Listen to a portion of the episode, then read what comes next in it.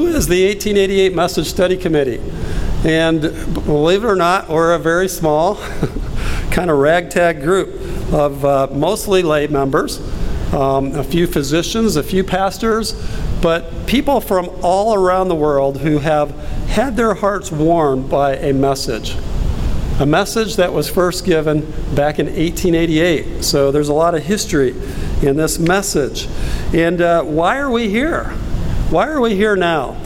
Well, just let me read a quote from Testimonies to Ministers, page 91. I'm sure you're going to hear this several times over the course of the next three days. The Lord, in His great mercy, sent a most precious message to His people through Elders Waggoner and Jones.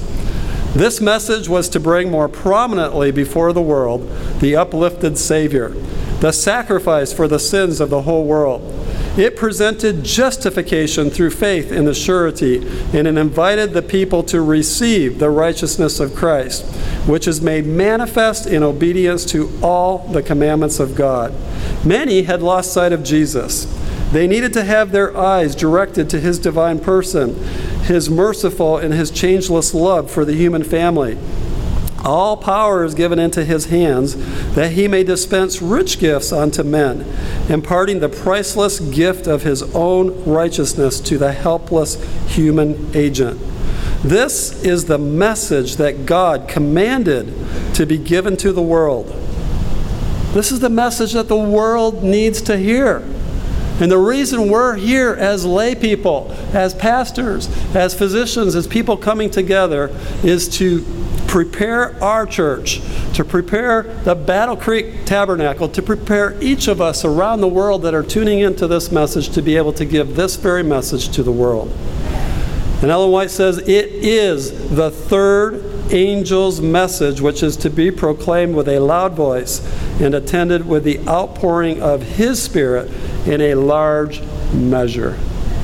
We believe that it's this very message when received by faith into each of our hearts, that actually brings with it the latter, the, the, the last showers of the latter rain. And it joins with a loud cry as it goes to the whole world. This is the message that is the prophetic call through the three angels' messages to prepare for times like these. Well, our theme is it's midnight, time for a most precious message. Notice there's two time elements mentioned there midnight and time. And as we spend our time together tonight, I'm hoping that we can see how 1888 fits in the prophetic flow of history and that God was trying to accomplish something very significant and very unique. A lot of times we sort of feel like 1888 just sort of hangs out there, um, uh, isolated from a bunch of important things in Adventist history. But I think as we look at the prophetic history, we'll see how significant that 1888 time frame is. So, um, when we think about it, uh, God has been trying since uh, the time of Christ to finish up the great controversy. And there's two major events that we understand as Adventists in history the cross 2,000 years ago in 1844. Then we'd say, well, where does 1808 fit in the significance relative to those two events? And I want us to see tonight that God has put us in a position with this message to, to understand that there's something very, very significant that's accomplished there. And it, it fits in the prophetic timeline. That's what I want us to see tonight how significant that time and that message was in the prophetic timeline.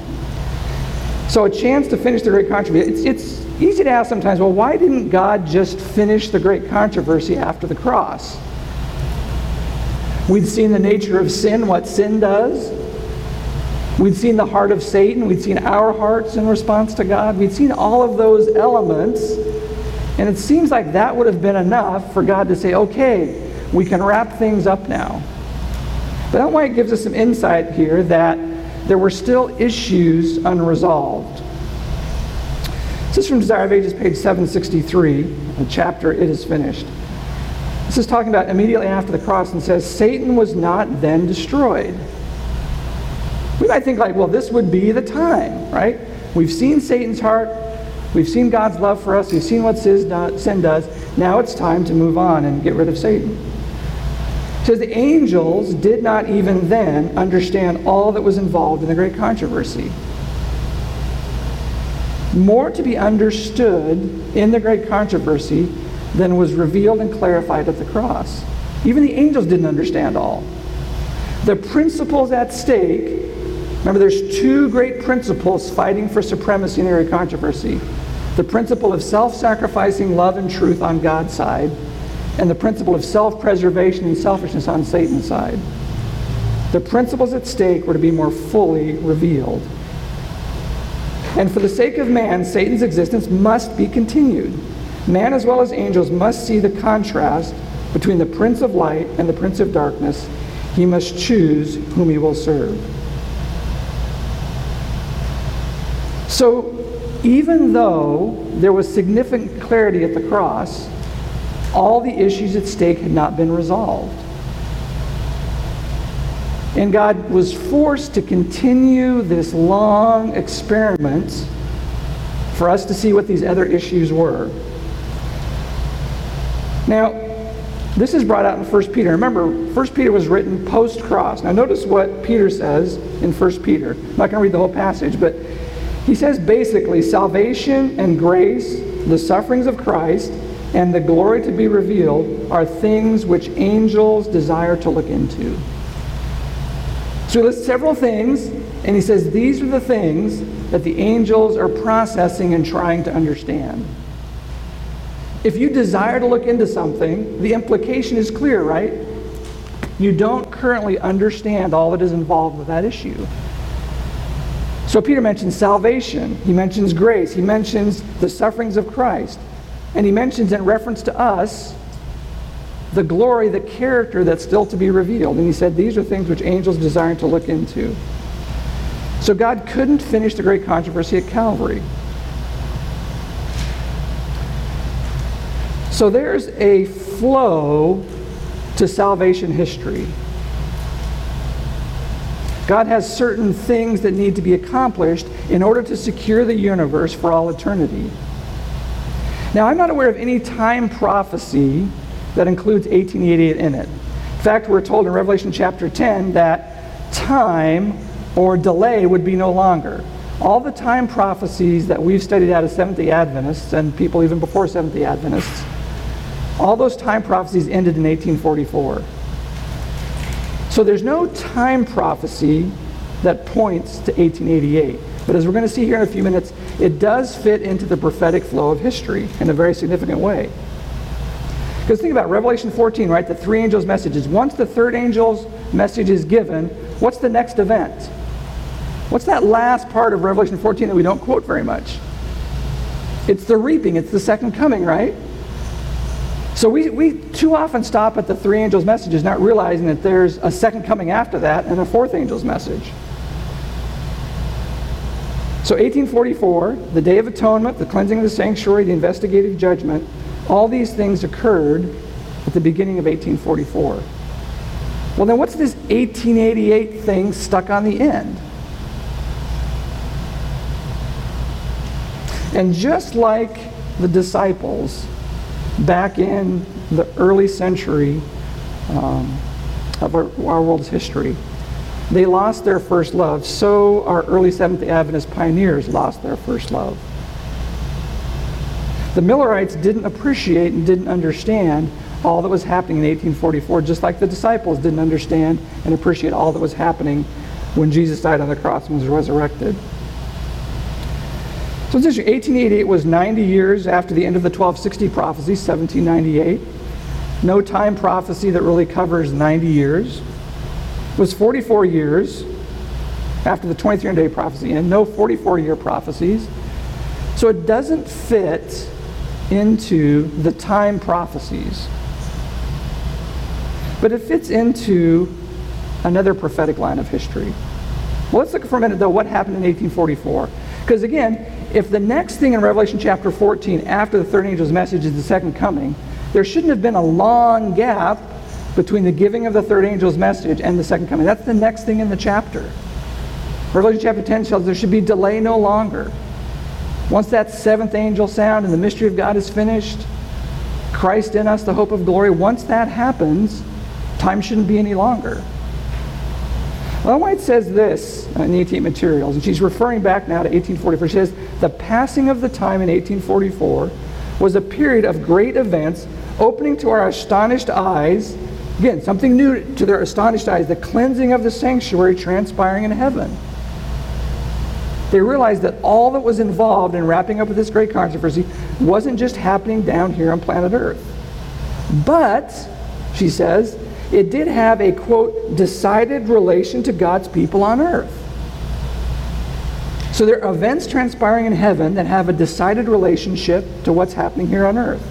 And then she mentions also the first, second angel's messages, and the third, unfurling the banner on which was inscribed the commandments of God and the faith of Jesus. So in 1844, as that time passed, and they were saying, What happened?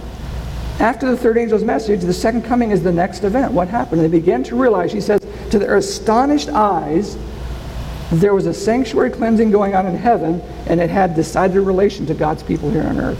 A relationship, a correlation that they had not appreciated before.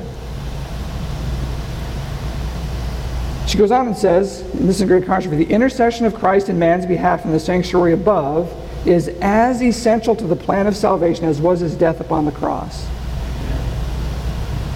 Think about that for a second. The intercession of Christ in man's behalf in the sanctuary above is as essential to the plan of salvation as was his death upon the cross. What he's doing right now that bears decided relationship to us is as important, as essential, she says, to the plan of salvation as was his death on the cross. Well, let's look for a minute at this 1888 message in the prophetic flow of history. Now, as I said, I don't find anywhere, and I've not heard anybody really share in a cogent way how 1888 fits in the flow of the time prophecies. But it does fit in the flow of the sanctuary service. It does fit in the flow of the sanctuary service. Now, just we know about all these festivals that were occurring in Jewish history. Now, we just want to remind ourselves about them a little bit. There were seven annual festivals in the sanctuary service the Passover, which we're familiar with, Feast of Unleavened Bread, Feast of First Fruits, Feast of Weeks, or that's one that ends on Pentecost or the early rain, the Feast of Trumpets, the Day of Atonement, and the Feast of Tabernacles. Now, we want to see if we can put salvation history in this timeline. The cross, 1844, and then where would 1888 fit in this prophetic line of history? We'll see how it all fits together. So, we're going to look at what we call types and antitypes, right? There's a historical event that these ancient festivals were alluding to.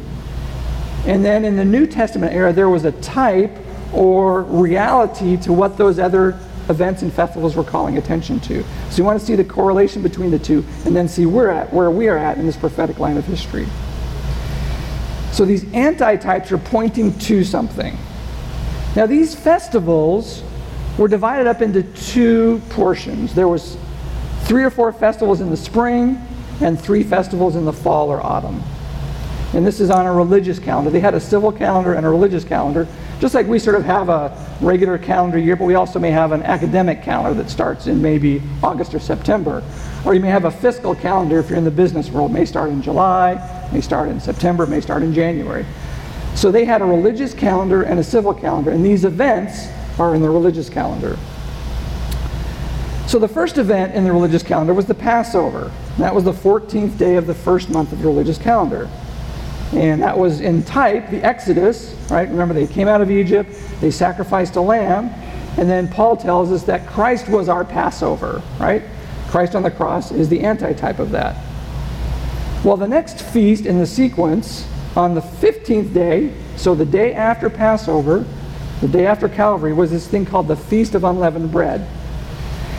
And that was always a Sabbath. So it didn't always fall on the seventh day Sabbath, but it was always observed as a Sabbath when you'll do no work. So if it didn't fall on, if it did fall on a weekly Sabbath, they called it a high Sabbath. Um, John 19:31, which is talking about uh, the day that Jesus rested in the tomb, that Sabbath was a high Sabbath. So this feast of unleavened bread, on the day after Passover or the day after the crucifixion, Jesus was resting in the grave on the Sabbath. Not just the seventh day Sabbath, but this this this feast of unleavened bread that was always a Sabbath. So first festival Passover, second festival feast of unleavened bread, third festival the feast of first fruits or the wave sheaf. So this was the first, uh, first harvest of the year, and this was the day after the previous day. So this would have been Sunday in Jesus' experience. Back in the Old Testament service, it was the first harvest. They would take the first thing that they harvested, usually barley, because that was the first harvest year was usually barley. Later in the year um, was wheat and grapes. That has significance too. Was barley, and the priest would wave that as a thank you uh, to the Lord. That was called the wave sheaf when he would wave that. Well, we're told that Jesus was the first fruits, right? He was the first one resurrected. He was the first harvest of God in salvation history. And Christ wasn't just resurrected himself, right? We know that other people were resurrected with him at that time. And those are called the first fruits when Jesus took, we're told, captivity captive and took others with him to heaven besides just uh, himself going up there. So these are the spring festival. And there's one more spring festival that we're probably, hopefully, well aware of. So three days in a row, right? Passover the cross, Feast of Unleavened Bread, resting in the tomb, and the Feast of First Fruits of the Wave Sheaf, the resurrection. So type and antitype. Then the next feast was 50 days after that first of that feast of, of the first fruits of the wave sheaf. 50 days from that Sunday was another feast called the Feast of Weeks, because it was seven weeks afterwards, or the harvest. And that was when Pentecost occurred, what we commonly called today the early rain. And as I mentioned before, this early harvest was usually barley, and the later harvest was wheat and grapes. Now, when you go through Revelation, how often is there a harvest of barley? There's no harvest of barley uh, in the New Testament really at all, right? Every time there's a t- discussion about the harvest, it's a harvest of wheat or grapes. So the New Testament is calling our attention to this later harvest that was meant to occur. All right, so that's that's sort of 2,000 years ago. All right, now let's come up to our modern history, autumn festivals.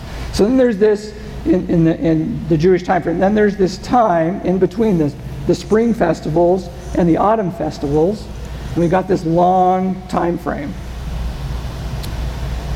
Now, the first feast in the autumn festivals was the Feast of Trumpets. This was the first day of the seventh month.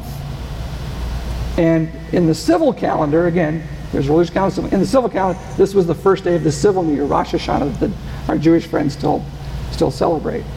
But in the religious calendar, it was in the middle of the year, in the autumn.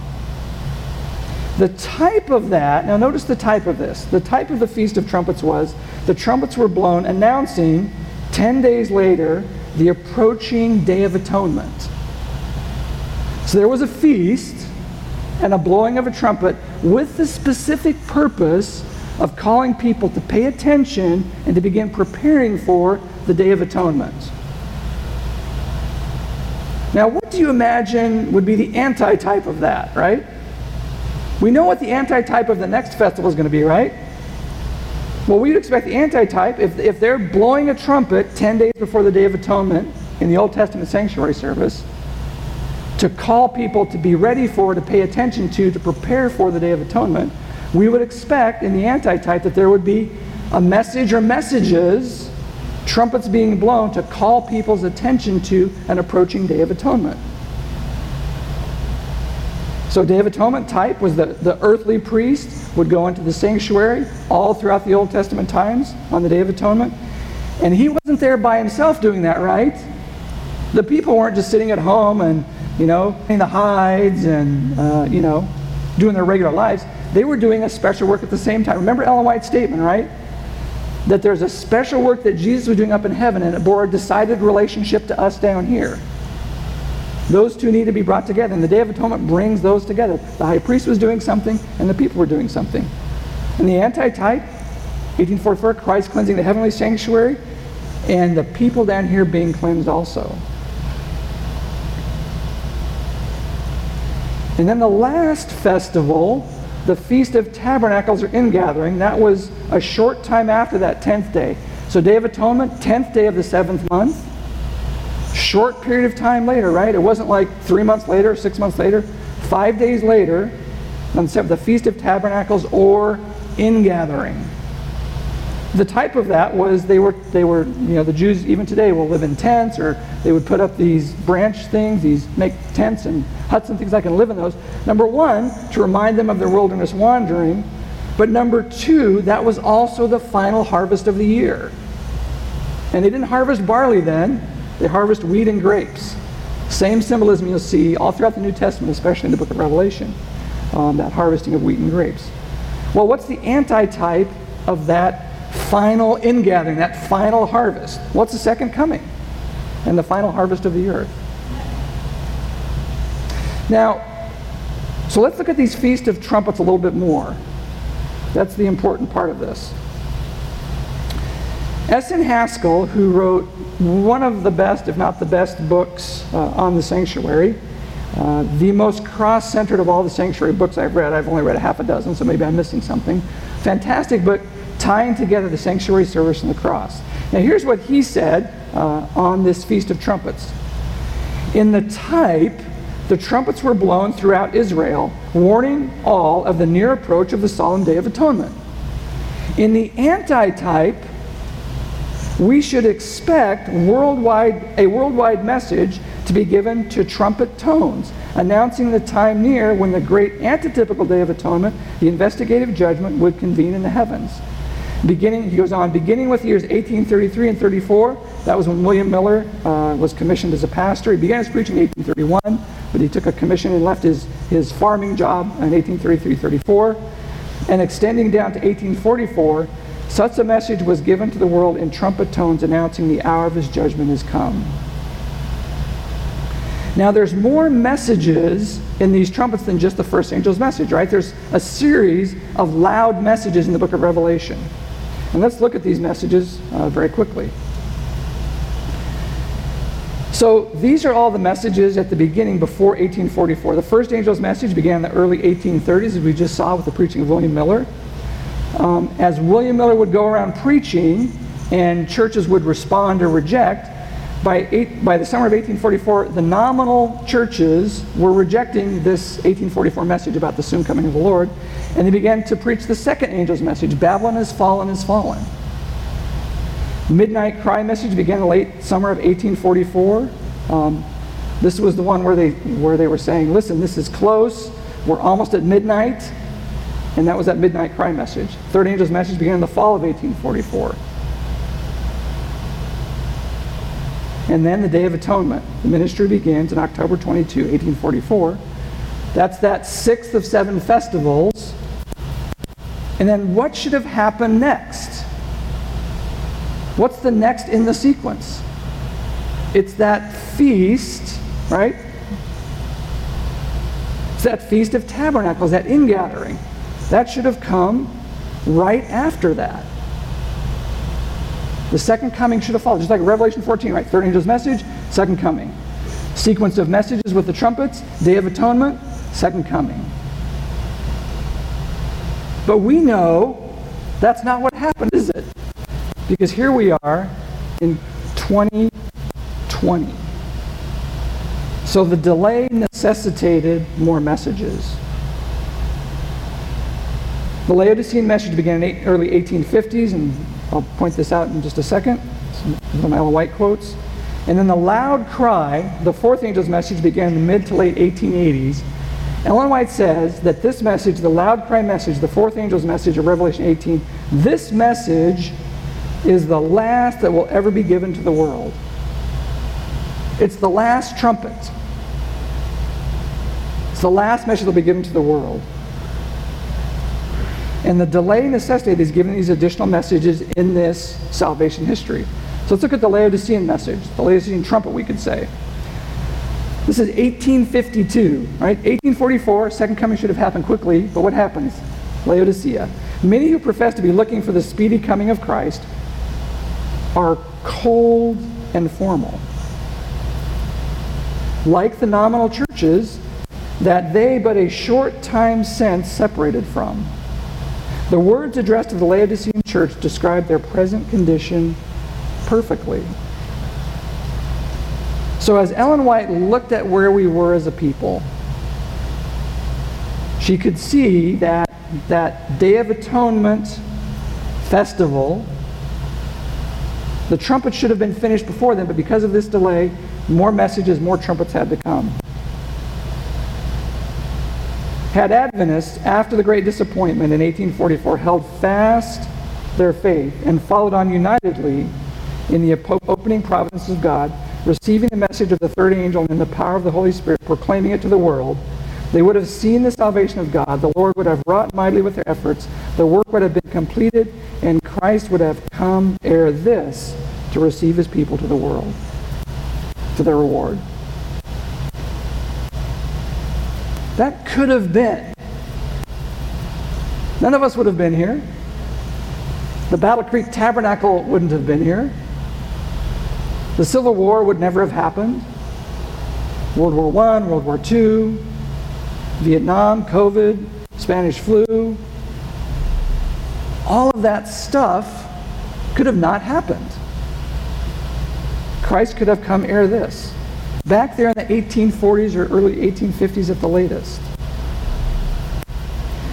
Well, let's see how 18 fits in this flow. 1863 to 1888. 1863 was when the Adventist Church was founded, 25 years.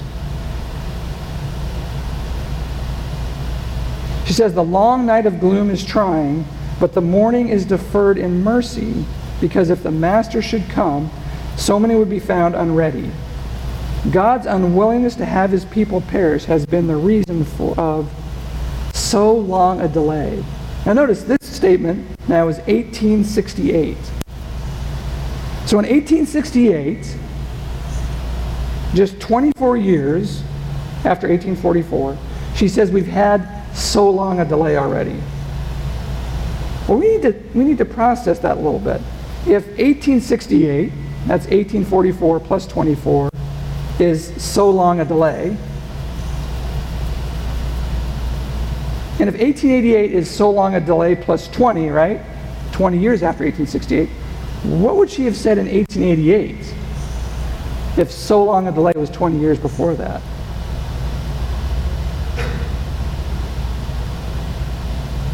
What would she say in 2020 if so long a delay plus 20 plus 132? Other places he said we're years behind and we should have been in the kingdom ere this. Well, we began wandering in the wilderness, just like the Jews did for 40 years. And as Ellen White looked at our situation, looked at our condition, there were some conditions that she noted that had crept into our church. James White, in 1881, just a very short time before he died, wrote this that we need to write and notice what he thought we needed to write more on. We needed to write more fully the glorious subject of redemption. He and Ellen White were talking. They were looking back on the previous 30 plus years of their experience, and they're saying, we need to speak less and write more on a particular topic. And the topic that he said they needed to write more on was the glorious subject of redemption. And he died very shortly after that. He said, We have left out Christ and his matchless love. This is Ellen White describing the general ambiance in Adventism in the 1880s. And again, what's the context here, right? What's going on and what's the solution to what's going on? So there's this flow of prophetic history trumpets begin to sound, Day of Atonement, then the next thing should be the second coming. Because of our lack of response to that, there's a delay. God sends the message of Laodicea, 1850s, and she keeps repeating that.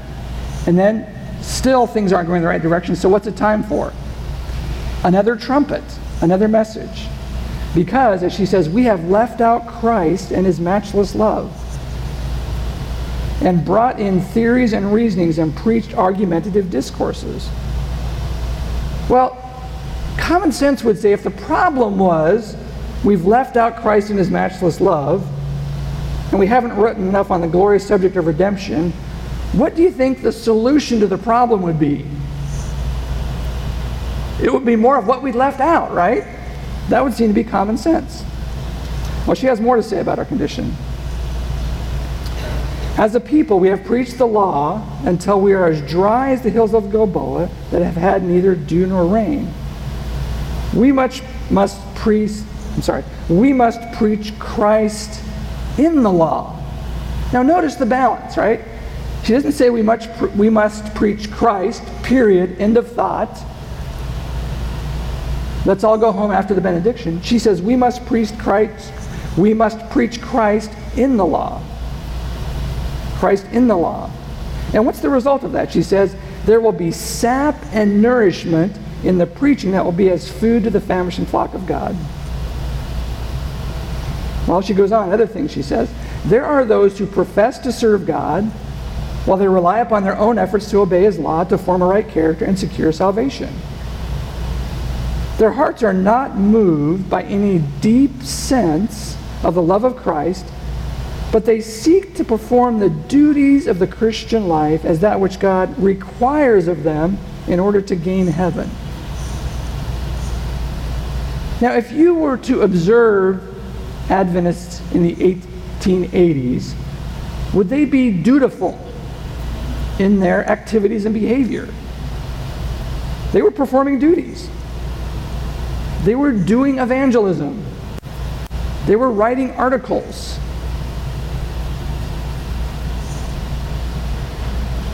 But why were they doing those things? As that which God requires of them in order to gain heaven.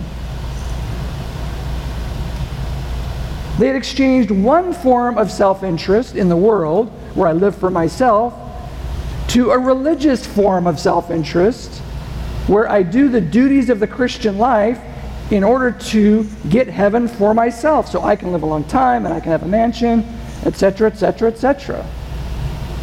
But it was still motivated by self interest. One other quote Such religion, she says, is worth nothing. Such religion is worth nothing. One more. The man who attempts to keep the commandments of God from a sense of obligation merely because he is required to do so, will never enter into the joy of obedience he does not obey. Now, there may be a high level of behavioral compliance in this circumstance. But they're doing it from a sense of obligation merely because they're required to do so. She doesn't say that's a poor form of obedience. There's a better form. She says that's, that's disobedience not actually obeying.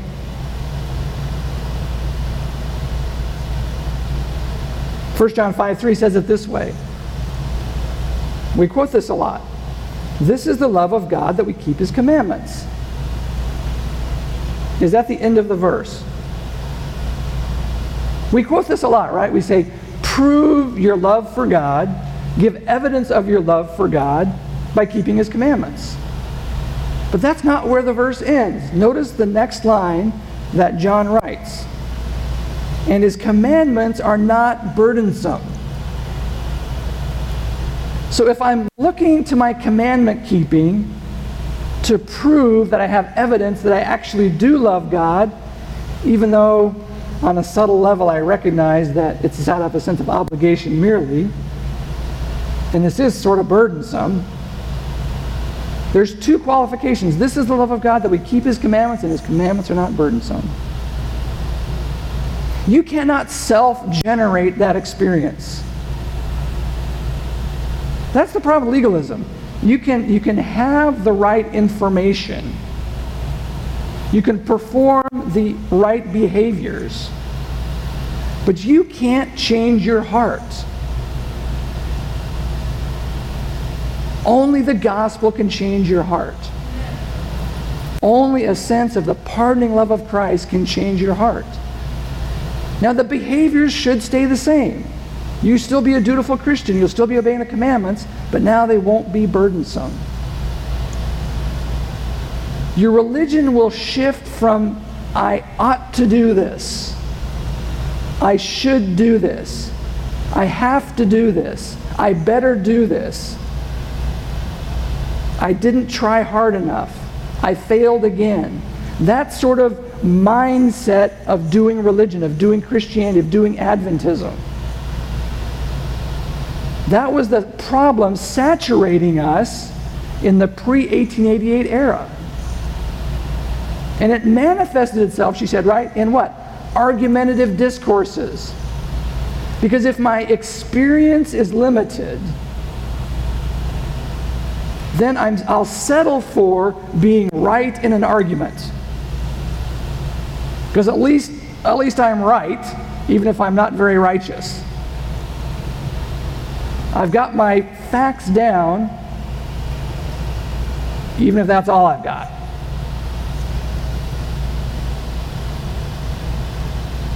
Could the pre 1888 impasse be resolved merely by encouraging the membership to get busier doing evangelism? No. Because the busyness could be just an ongoing symptom of the problem. There's this incredible verse that Jesus says in, in the book of Matthew. I never hear it quoted, but it's, it's something that should give us, give us pause. He says to the Jews, now, the Jews were evangelistic, right? Because he says to them, You travel land and sea to win one proselyte, one convert. And when you baptize them, they were doing baptisms, they were sending overseas missionaries. You travel land and sea to win one proselyte. And when you baptize him, you make him, sober words, twice the sons of hell as yourselves. It's possible to do evangelism and make people's situation worse. But that's not the only option, is it? No evangelism or evangelism making the situation worse, right? That's not the only two options.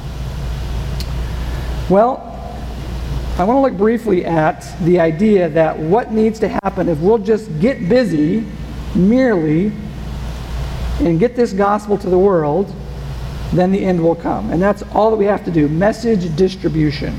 Matthew 24 14, this gospel of the kingdom will preach in all the world as a witness, then the end will come. A sequence there, right? So all we need to do is distribute this message, and if we get an adequate message distribution, Jesus will come. Well, I would submit to you,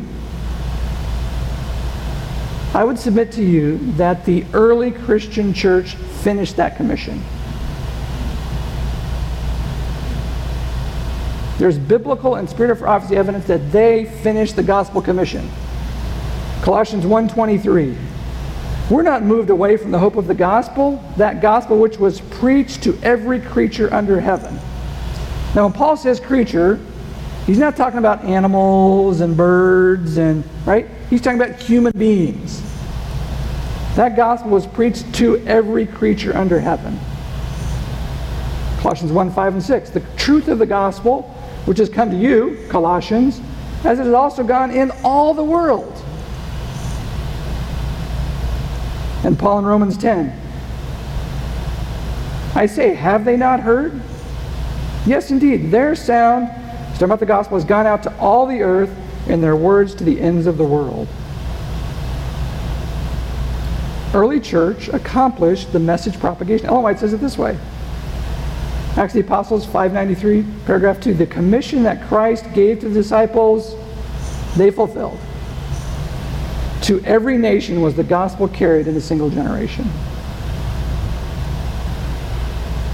She says on Signs of the Times, on the day of Pentecost, Christ's witnesses proclaimed the truth, telling men the wonderful news of salvation through Christ. The glad tidings were carried to the uttermost bounds of the inhabited world. Well, if they finished the gospel commission in the first century and Jesus still didn't come, should that give us a little bit of pause and say, if we just finish message distribution, could we have the same liability? That should give us pause, right?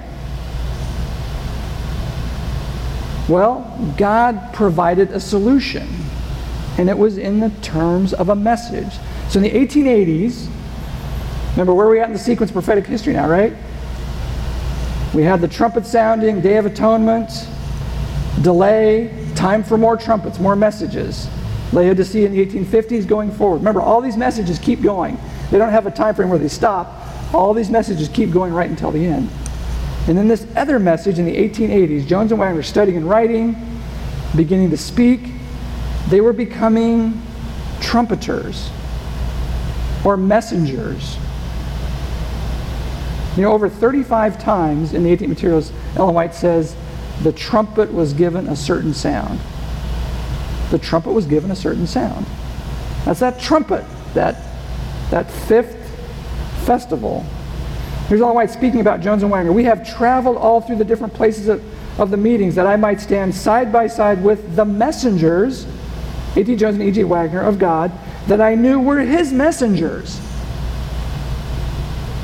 Now, Ellen White called herself a messenger too, but imagine that it's just beautiful to see the humility. She's not keeping that status all for herself. She's saying, No, I'm with these guys who are God's messengers also. That I knew had a message for his people. I gave my message with them right in harmony with the very message that they were bearing. Why is the solution a message? Because we don't need messages so much, right? We need power, is what we need, right? We just need to pray for the latter rain power. But if we were in the same condition as the people in the 1880s, doing the commands of God out of a sense of obligation merely, performing the duties of Christian life so I can get to heaven, does God want to ramp up the power on that experience? No, He wants to change the people so that then when they're in a certain position, a certain attitude towards God, towards their fellow man, and they actually care about other people, then he can turn up the volume. A message is what changes the heart. That's why he sent a message. Those who sense the Minneapolis meeting have had the privilege of listening to the words spoken by the messengers of God, Elder A.T. Jones, Professor Prescott, Brother E.J. Waggoner. The trumpet was given a certain sound. The light has been shining upon justification by faith and the imputed righteousness of Christ. These are our themes. Now, notice her themes, okay? What's the themes?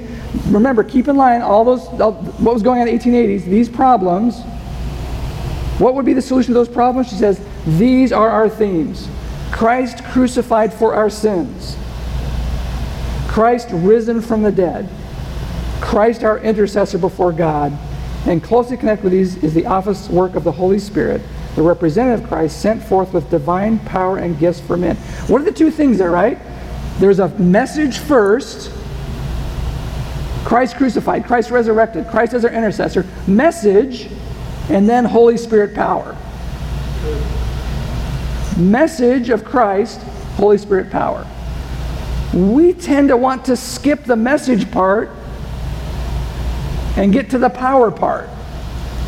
But it's the message that actually changes us. The reason we're having a weekend conference here is because we need those messages to change our hearts. If we just spent the next three days praying for power, the only way God could send that power is if our hearts were changed first. So these messages were meant from Jones and Waggoner now today meant to change our hearts. And the quote that Brian mentioned in the beginning The Lord, in His great mercy, sent a most precious message. Notice there's two superlatives there, two adjectives. She doesn't just say, The Lord sent a message. If, if God sent a message, should we pay attention to it? Absolutely, right? If He sent a precious message, would we say, Yeah, we better pay attention? It's not just a message, it's a precious message. But if He said it's a most precious message, She's emphasizing this. She only uses that phrase one other time, one other context. I'll let you look it up. It's twice in all of her writing she says most precious message. One had to do with a message in the Old Testament. I'll let you look that up, your homework. And the other one had to do with the message that Jones and Waggoner preached. The Lord in His great mercy sent a most precious message to His people through elders Waggoner and Jones. That's what we're here to study this week.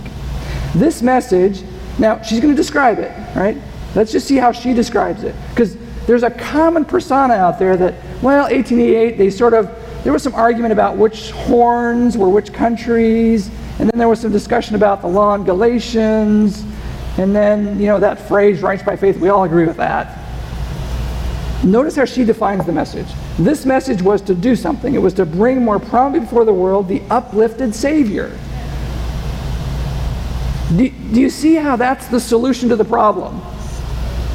If the problem is lukewarmness, if the problem is I ought to, I should religion, if the problem is on the motivational level of why I'm even doing Christianity, then I need to see the uplifted Savior to, to warm my heart, to humble my heart, to lead me to repentance. This message was to bring more prominently before the world the uplifted Savior, the sacrifice for the sins of the whole world. Now she's saying it again. Many Seventh Adventists had lost sight of Jesus.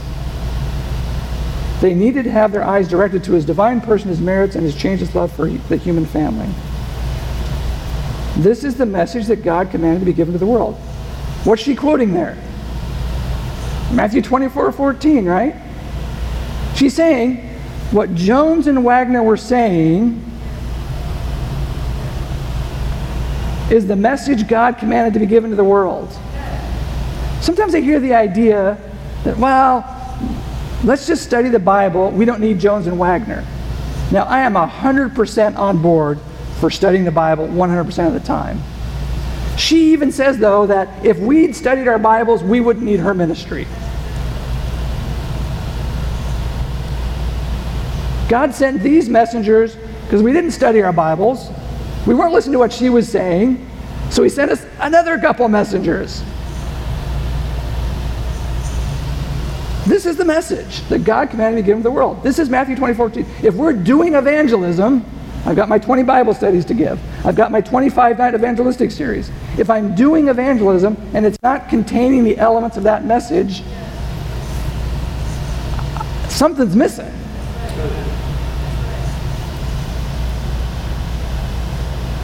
Now, notice what she says now.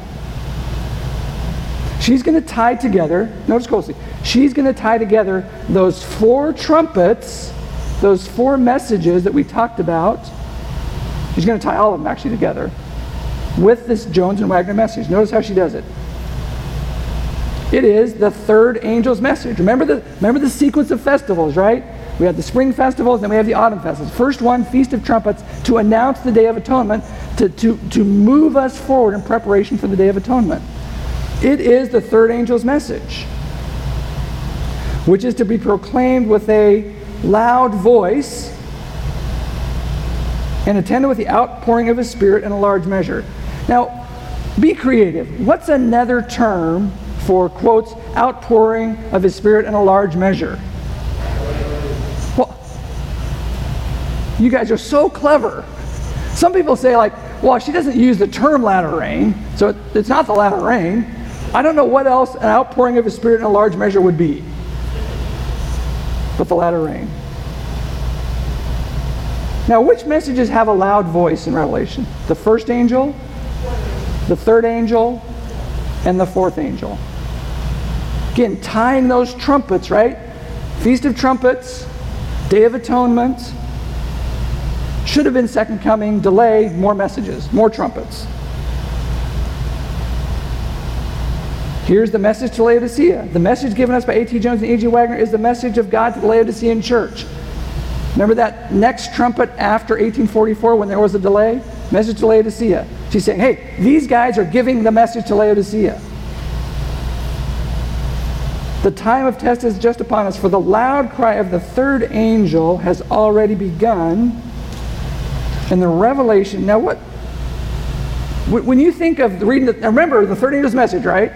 What, what are you reading there, right? Mark of the beast, smoke of the torment goes up, presence of the lambs, patience of the saints, faith of Jesus commands of God. That's what we're reading right now. What is she saying about what do we need to see in that message? The loud cry of the third angel has already begun in what? The revelation of the righteousness of Christ, the sin pardoning Savior. We need to see that in the third angel's message. This is the beginning of the light of the angel whose glory will fill the whole earth. What's she referring to there? The fourth angel of Revelation 18:1. We talk a lot about the three angels' messages. In fact, our church symbol has three symbol of three angels on it. But the work isn't finished until that fourth angel sounds. And what do we read earlier? That that's the last message to be given to the world is the fourth angel's message. It wasn't the end of the light, it was the beginning of the light. So she ties together all the trumpets, all those messages that we looked at, those six messages first, second, midnight cry, third angel, Laodicea, fourth angel, loud cry. She ties all of those together and says, This is what God was presenting to us in the 18.8 message. For what purpose? So we'd have a new set of facts to assent to? No, because we needed a heart change. We needed to fall in love with Jesus. Showers from heaven of the latter rain. Now, I just went through and picked out some of the things that White talks about the, the 18 message. Listen to this. A Savior who was not afar off but nigh at hand I'll give you a sense of peace, a Savior who is not afar off, but nigh at hand. There's chaos in the world. There's pandemics. There's social unrest. There's political unrest. But we have a Savior who's nigh, not afar off, but nigh at hand. We need to remember, we need to appreciate, we have a Savior who's not afar off, but nigh at hand the simple story of the cross. The Lord was very precious.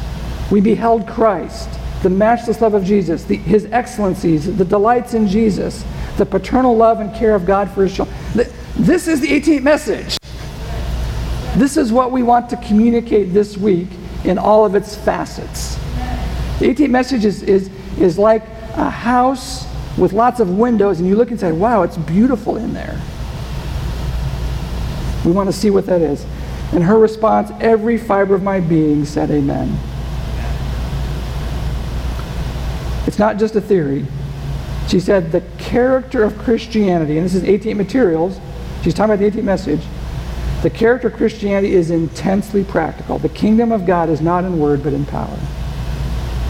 Now she goes on and she's gonna she's going to lay out the framework that the power of that message produced incredible things in Adventism. I don't know if you've ever noticed this, but basically, almost all of our colleges and health institutions and publishing houses, all of this, this stuff, this growth, occurred in that 1880s, 1890s, early 1900s era as a result of this message. The influence of these messages, speaking about Jones and Waggoner's message, 18 message, has been deepening and widening setting in motion the springs of action in thousands of hearts. And then she says this bringing into existence institutions of learning, our college system, publishing houses, Review and Herald, Pacific Press, all the things we were publishing, and health institutions. All these are the instrumentalities of God to cooperate in the grand work represented by the first, second, and third angel's message flying in the midst of heaven. I want to finish with a dream that Ellen White was given by her um, guide, as she uses the word. She was, in 1886, she was in Switzerland, and her guide took her to Battle Creek. Guide took her to Battle Creek. And now she's at Minneapolis in 1888, looking back on the vision that her guide gave her in 1886 in relationship to Battle Creek and correlating what was going on in 1886 in Battle Creek with what was happening in Minneapolis in 1888. Notice this. Two years ago, while in Switzerland, I was addressed in the night season by a voice which said, Follow me. I thought I arose and followed my guide. I seemed to be in the tabernacle at Battle Creek. And my guide gave instruction in regard to many things at the conference. I will give in substance a few of things that were said. I was told that there was need of great spiritual revival among the men who bear responsibilities in the cause of God. Then her guide speaks. There are but few, even of those who claim to believe it, that comprehend the third angel's message. And yet, this is the message for this time. It is present truth. But how few take up this message in its true bearing and present it to the people in its power. With many, it has but little force. Said my guide, there is much light yet to shine forth from the law of God and the gospel of righteousness. This message, understood in its true character and proclaimed in the Spirit, will lighten the earth with its glory. That's what that message is meant to do. It's meant to make us fall in love with Jesus. And my prayer and our prayer as those who are presenting this week is that as you listen to the different facets of the 18th message, you'll fall in love with Jesus. You'll see where we fall in this long prophetic history and that we as individuals, as a local church, as a global church can take seriously. It's time to be done with this. And it's not going to occur just by getting busier. It's going to be, occur by having our hearts changed so that we fall in love with Jesus one more time, one final time. I ask you to bow your heads. Dear Heavenly Father, if we've looked at this history of how you've given us clues in the sanctuary service, giving us clues in the messages you've given this church. I confess for myself and for us, Lord, that we need you to take our hearts of stone and give us hearts of flesh. Forgive us for our lukewarmness. Forgive me for my lukewarmness. Forgive me for not treating the sacred things of your word, of your messages, as I ought to have treated.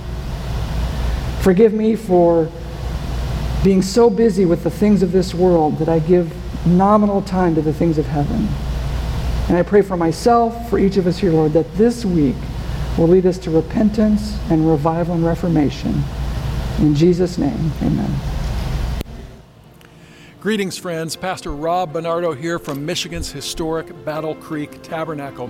What you've been watching is just one of the many presentations from the 2020 1888 National Conference called It's Midnight.